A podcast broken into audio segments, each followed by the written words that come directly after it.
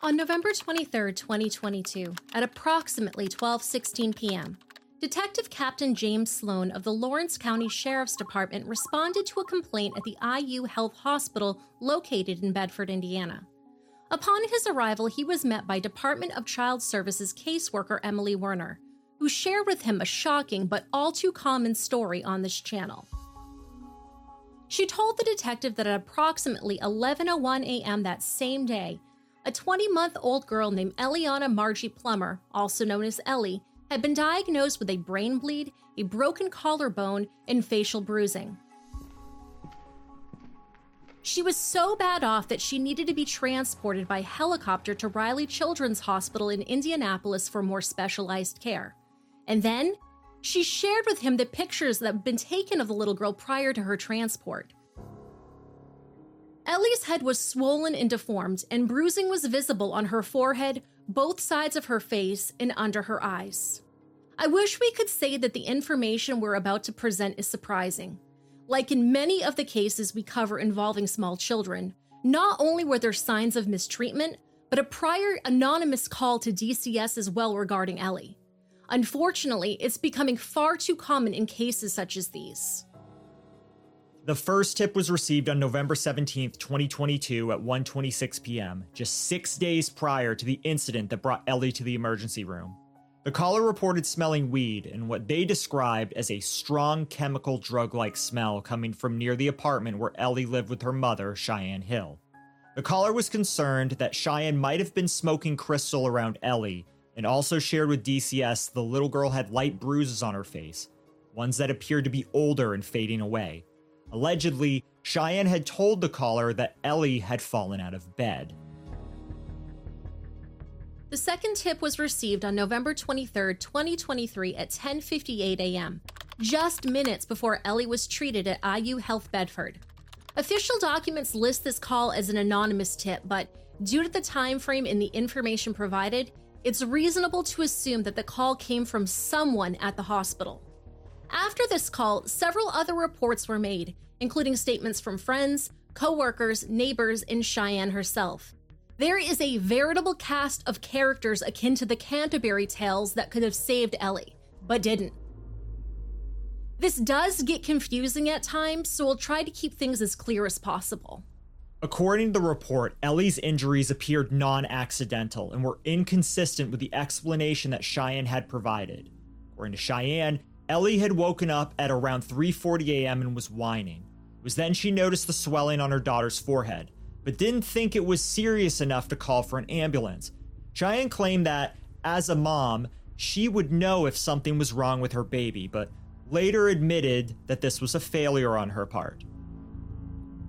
The report also alleged an unreasonable delay, refusal, or failure on the part of Cheyenne to seek medical care for the little girl. Allegedly, rather than seeking medical care for Ellie, Cheyenne went to work and left her in the care of someone she had been staying with. The caller reported that Ellie had what appeared to be three fingerprint marks on one side of her face and one on the other side. These injuries were consistent with someone grabbing and squeezing her face. According to the caller, Ellie was lethargic, half dead, and could barely hold her head up. Cheyenne claimed that Ellie went back to sleep and woke up at around 8 a.m. She was allegedly still sleeping, and Cheyenne could hear her snoring, which supposedly surprised her. Next, she chatted with her boyfriend, Cameron Fleming, for about 40 minutes before going back to check on her daughter. At this point, Ellie's skin was pale and her breathing was shallow. Her hands and feet were tensing up. Cheyenne claimed she called her name out and poured water into her mouth, but Ellie did not respond. Next, she flicked water onto her face, and Ellie allegedly responded with a moaning or grunting sound. Cheyenne opened up her eyes and noticed they did not dilate, but according to her, this seemed normal otherwise. She claimed she tried to get her daughter to respond or wake up until 9:30 when she ultimately left for work. Yes, she left her there. She shared that prior to leaving, she smoked some weed to try to calm down because she said she was worried and freaking out, but apparently not bad enough to rush Ellie to the hospital.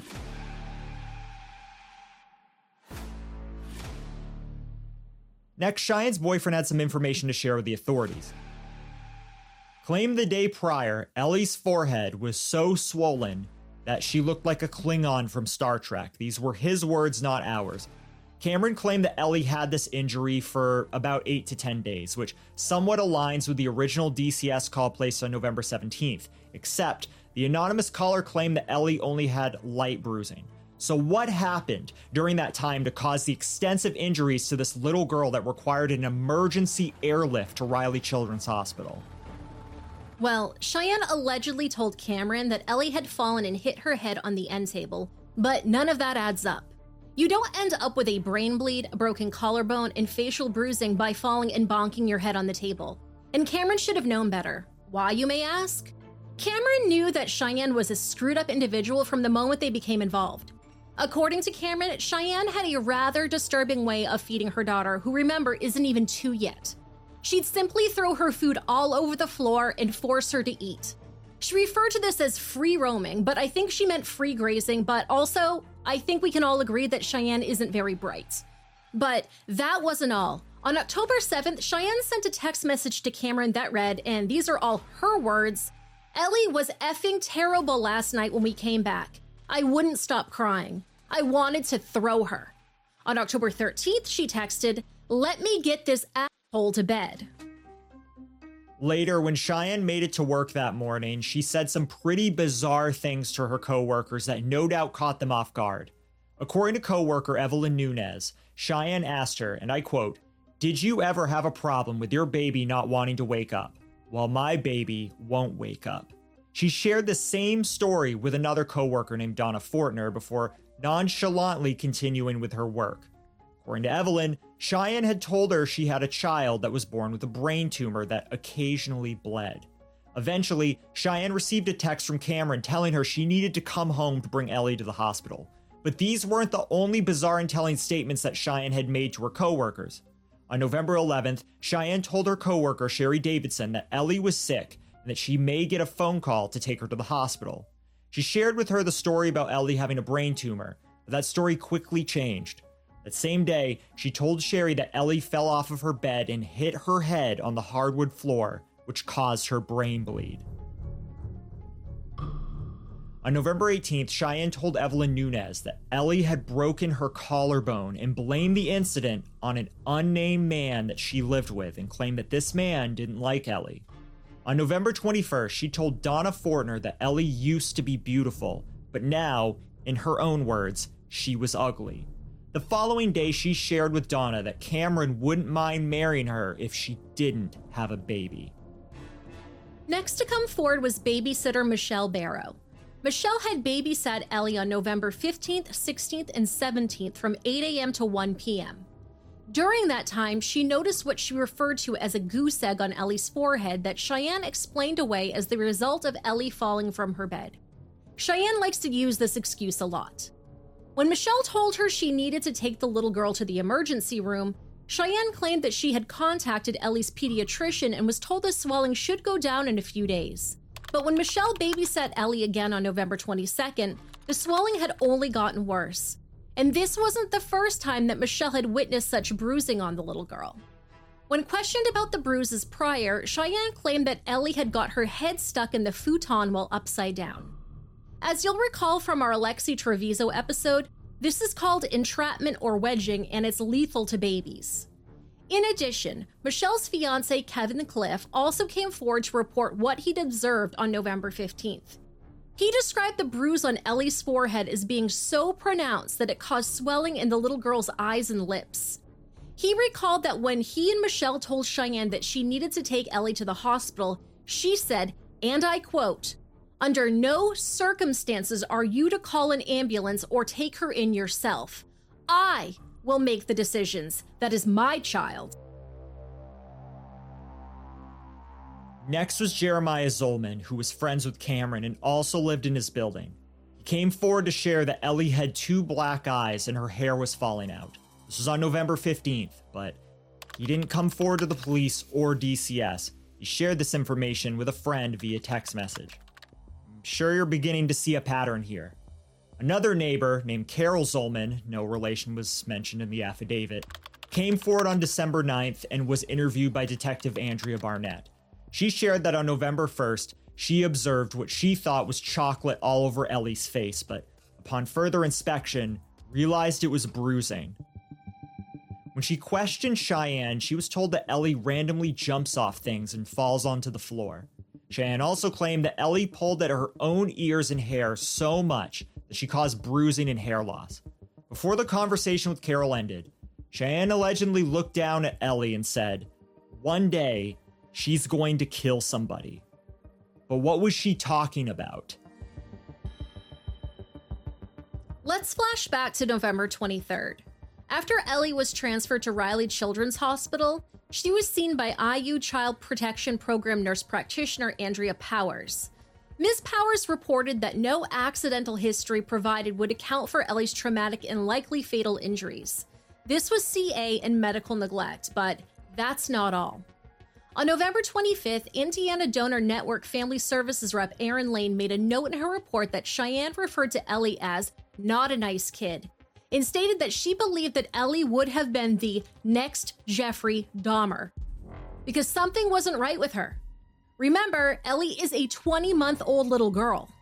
On November 26, 2022, Elliaunna Plummer was pronounced dead at 4:35 p.m. According to Deputy Coroner Calysta Herniter, the little girl was malnourished and approximately 10 pounds underweight. November 29th, an autopsy was performed by Dr. Amanda Paul, who works as a pathologist. Aside from the clear malnourishment, Ellie had a laceration to her upper and lower frenulum, a right acute clavicle fracture, and multiple subgaleal hemorrhages. Dr. Paul concluded that the manner of death was homicide.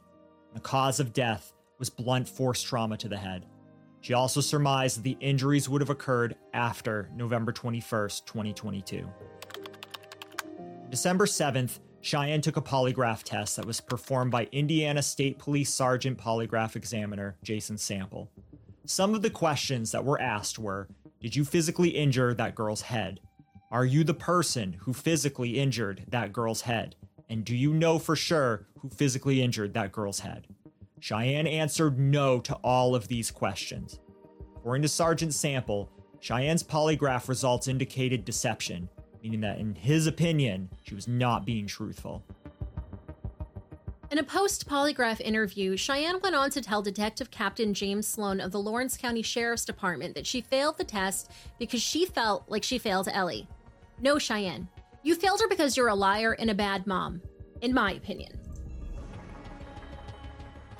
When Detective Captain Sloan asked her why she went into work that morning rather than taking her daughter, who was dying, to the hospital, Cheyenne claimed that she had to provide for her daughter and that she was about to be homeless. When he questioned her about referring to Ellie as being the next Jeffrey Dahmer, Cheyenne just laughed and then proceeded to call Ellie, who was now dead, an asshole. On May 31st, 2023, Detective Captain Sloan submitted an affidavit for probable cause for the arrest of Cheyenne Hill. The affidavit listed the charges as neglect of a dependent, support, and medical care, which is a level 1 felony in the state of Indiana.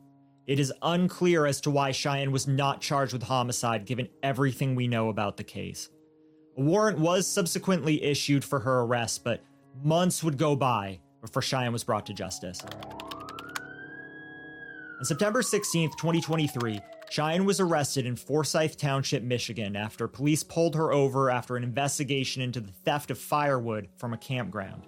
Allegedly, the Forsyth Township Tourist Park campground caught the crime on video surveillance and was able to provide the police with a description of Cheyenne's vehicle.